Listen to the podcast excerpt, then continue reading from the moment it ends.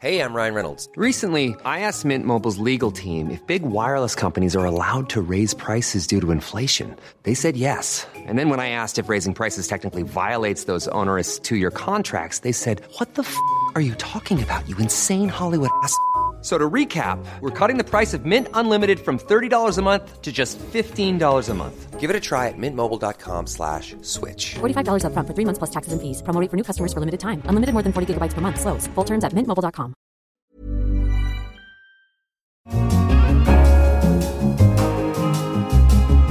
Hello, I'm Helen Joyce, the finance editor of The Economist. Welcome to Money Talks. Coming up on the programme, Britain's peer to peer lender Funding Circle is going public. We hear from the CEO and co founder. Financial services businesses uniquely are really about trust. And, you know, being a public company, we believe will increase trust in our platform. In just 10 years, smartphones have risen to be large parts of several countries' economies. What happens when people stop buying new ones? This is a system that, were a, a big trade dispute or, or, problem to emerge, is actually quite fragile. And that's something to worry about, and I think also probably something all of the companies involved are wrestling with and, and thinking about. First, we turn to Argentina, which is in the full throes of a currency crisis. Its peso has lost roughly half its value this year. That pushes up inflation. It means that the country has had to raise interest rates. That makes it harder for it to repay its debts. All in all, a really nasty situation for the government. Mauricio Macri, the president, has turned to the IMF, which had already arranged a bailout, and asked it to give Argentina money faster. Simon Cox, our emerging markets editor, is on the line from Hong Kong. Simon, it's a job that you have to be used to crises coming along every now and then, and right now Argentina and Turkey are rivaling each other for the bigger crisis. Who's ahead at the moment in that race? Argentina. It's quite interesting. I think earlier in the year, troubles in Argentina spilled over to other emerging markets. They helped to sour sentiment in other parts of the world. But I think in the last few weeks, uh, troubles in Turkey have spilled over to Argentina, and it's been uh, the victim of, of that same kind of contagion. And Argentina right now is trying to arrange at the IMF to disperse more of the loan that the IMF had said it'd offer it. Yes, that's right. So earlier in the year, Argentina's government decided to turn to the IMF quite promptly. It was quite early in its uh, troubles, and it won a, a very generous bailout, uh, $50 billion, of which $15 billion was paid out up front. But the rest was supposed to be paid out in quarterly installments. And uh, last week, Mauricio Macri, the president, went on YouTube to say that uh, they would like these payments to be doled out a bit faster because they've got a bit of a cash crunch coming up. Por eso quiero anunciarles que hemos acordado con el Fondo Monetario Internacional adelantar todos los fondos necesarios para garantizar el cumplimiento del programa financiero del año próximo. This YouTube video became a little bit notorious. Uh, he implied that the IMF had already agreed to do this. In fact, uh, the IMF hadn't formally agreed yet. It was more just in discussions to do it. When this was discovered by the financial markets, the reaction was really quite violent. And they've hiked interest rates to an astonishing 60%. I mean, that sounds like it's reached the point where people won't even believe that that can stick. Yes, so they raised interest rates by 15 percentage points uh, to 60%. And uh, like you say, I mean, there comes a point when in trying to be credible, you become incredible. And uh, they have said that they'll, they'll commit to this high interest rate policy uh, at least for a, a, couple of months. But it's going to do great damage to the economy. And one wonders if, if rates are now so high that they're doing more harm than good. Uh, there's quite a long history to this in emerging markets of attempts to defend the currency through very high interest rates. And uh, at some point, I think you reach uh, diminishing returns. I think the central bank feels that it needs to signal to the world, to investors, that it puts great weight on inflation, it puts great weight on price stability, and that it's willing to damage growth in order to achieve that end. So, a rate hike like this, it's more of a communication tool more than anything else. But communication tools can be treacherous, and uh, to some people, it signaled panic, not perseverance. I think if I were President Erdogan of Turkey, I might be looking and saying, you know, people are always telling me that I have unorthodox economic policies, but look at Argentina that's been trying to signal the most orthodox policy possible. You know, when you see your currency fall and you see inflation high, you hike interest rates. And actually, it's Argentina that's suffering more. Yes, it's very interesting that they've taken really rather opposite approaches to the troubles that have emerged since about April, and both the currencies sort of chasing each other down. In fact, uh, the Argentine peso is doing even worse uh, than the lira. I think it's worth recognizing that Argentina started in a worse position. The economy that, that Macri inherited from the Kirchners was a very distorted economy. So, in some ways, you know, the fiscal deficit wasn't that bad, oh, there wasn't that much debt, but that was because they were using the central bank to finance uh, the fiscal deficit. Uh, in some ways, the trade deficit wasn't that bad under the previous regime, but that was because they had controls on imports and foreign exchange. And in some ways, inflation didn't look that bad because they fiddled with the statistics and they also had price controls. So when uh, the current government, the Macri government, removed some of those controls, changed some of those um, manipulations, removed some of those distortions, suddenly was revealed the, the, underlying weakness of the economy. And so it started with you know, a very overvalued exchange rate, a bad fiscal deficit, and a very stubborn and, and high inflation that has taken a long while to get to grips with. So it's not a good place uh, to start. And next year there's an election. So th- there's not much time to try to get everything back stabilised and um, keep credibility while keeping the people on side. Yeah, it's an extremely difficult circle to square, and you know, one hopes that I think that the fiscal program they'll agree with the IMF. Uh, in fact, they're putting together a new fiscal program even as we speak, and it'll be uh, tougher, tighter but one hopes it won't damage the, the poorer sections of society too much. There has been a commitment, both both the IMF and the Argentine government, to try and protect social spending on the poorest. Now, whether that will be enough to uh, maintain the electoral viability of the Macri government, I don't know. There are two things uh, sort of working against each other. One is that you know, people will remember the mismanagement of the previous government and they won't want to go back to that. But on the other hand, it isn't that long ago that Argentina had a, a, recession. When Macri first came in, the economy slowed down. And back then, you know, people said, well, this is the sacrifice we have to pay in order to put the economy back on track. Just come back to the people and say, well, you know, you're having to go through a second uh, recession uh, in order to put the economy back on track. Uh, you wonder how uh, deep the reserves of goodwill really are. Thanks very much, Simon. Thank you very much. Next, Funding Circle, a fintech company, plans to raise £300 million by listing on the stock market in London. The listing is expected to value the peer to peer lender at more than £1.5 billion. The firm, which was founded in London in 2010, offers loans to small businesses in America, Germany, and the Netherlands, as well as in Britain. Christer Koskelo, our finance correspondent, spoke to Samir Desai, the chief executive and co founder of Funding Circle. He asked Mr. Desai why he wanted to go public now. We're looking to raise additional funds and um, potentially take our business public to actually um, continue that fast growth um, and really expand awareness and the profile of the business. If you look at Funding Circle, we've always been a very transparent business. We've always put the returns on the loans on our platform, on our website.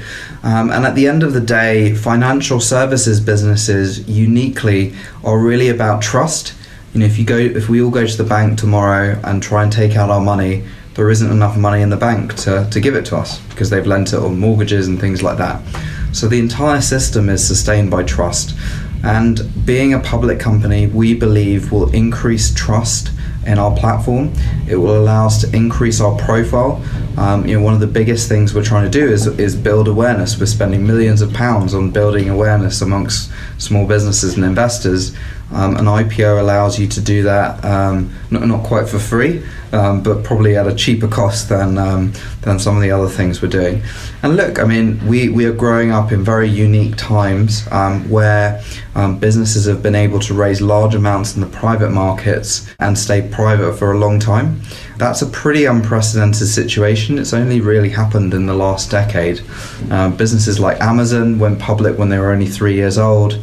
Um, similar with um, you know some of the other larger technology companies that were a bit older than the current generation. So, you know, I always thought great companies go public.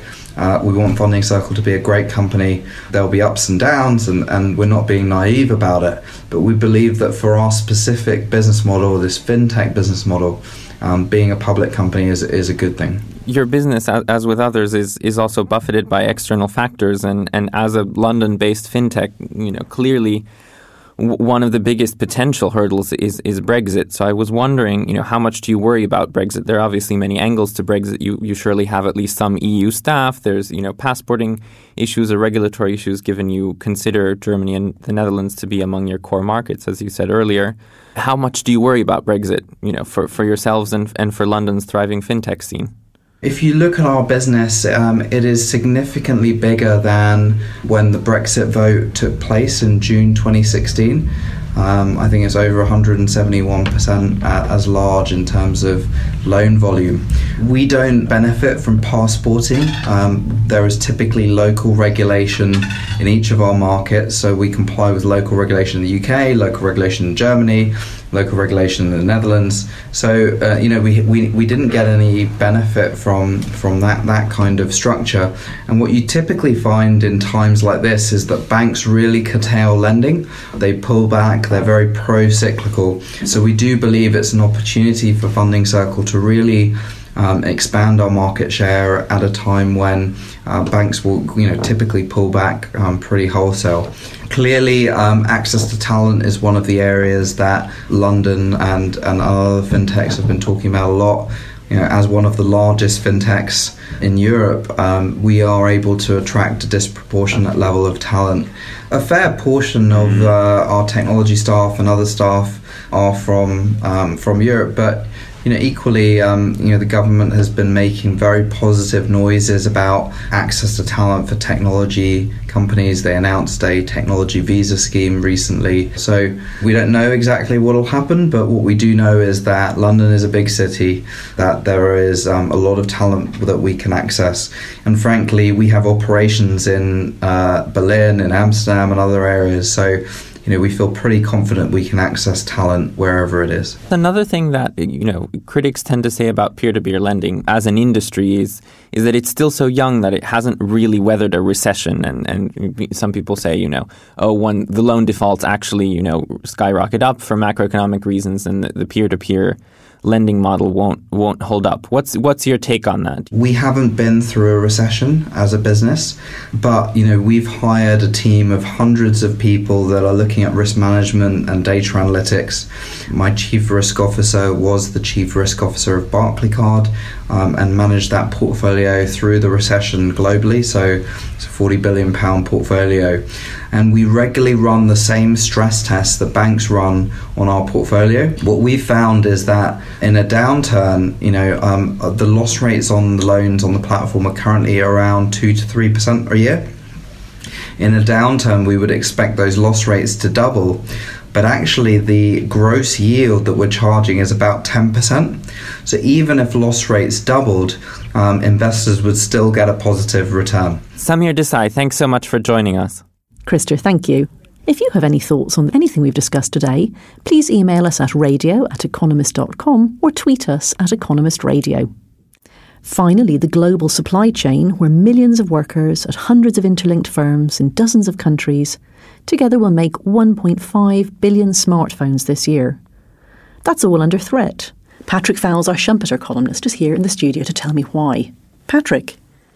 Well, that's right. On the anniversary the 10th anniversary of the Lehman failure, we're looking around for things which are systemically important and too big to fail. And actually, one of them, in a strange way, could be this enormous complex for, for making smartphones that spans the world, involves vast numbers of workers, especially in Asia.